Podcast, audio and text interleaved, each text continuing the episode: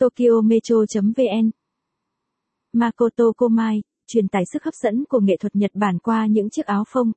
Cách tuyệt vời nhất để tìm hiểu về một quốc gia là tìm hiểu về người dân địa phương của đất nước đó.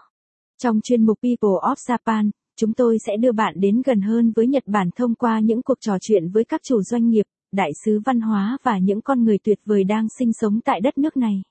Trong bài viết lần này, chúng tôi sẽ giới thiệu đến bạn anh Makoto Komai, một người nghệ sĩ sống ở tỉnh Shizuoka, chuyên làm nghề in áo phông trong suốt hơn 25 năm.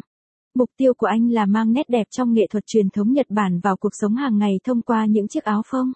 Hãy đọc tiếp bài viết để hiểu hơn về công việc kinh doanh của Makoto và những tác phẩm nghệ thuật tuyệt vời mà anh ấy đã tạo ra nhé.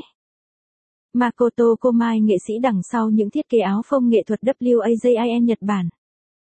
Trên một con đường núi yên tĩnh ở vùng núi Nishizu, tỉnh Shizuoka, có một Kominka, ngôi nhà truyền thống của Nhật Bản, hơn 100 năm tuổi, vừa là căn nhà sinh sống vừa là xưởng của Makoto Komai, một nghệ sĩ đã thiết kế và in áo phông nghệ thuật của Nhật Bản trong hơn 25 năm.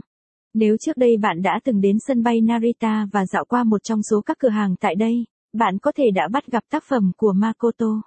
Cho đến khi Nhật Bản đóng cửa với khách du lịch quốc tế vào năm 2020, Makoto đã có một cửa hàng trong sân bay bày bán sản phẩm áo phông do anh làm ra. Với khách du lịch nước ngoài đang tìm kiếm một món quà lưu niệm để ghi dấu khoảng thời gian họ ở Nhật Bản thì đây chính là món quà hoàn hảo.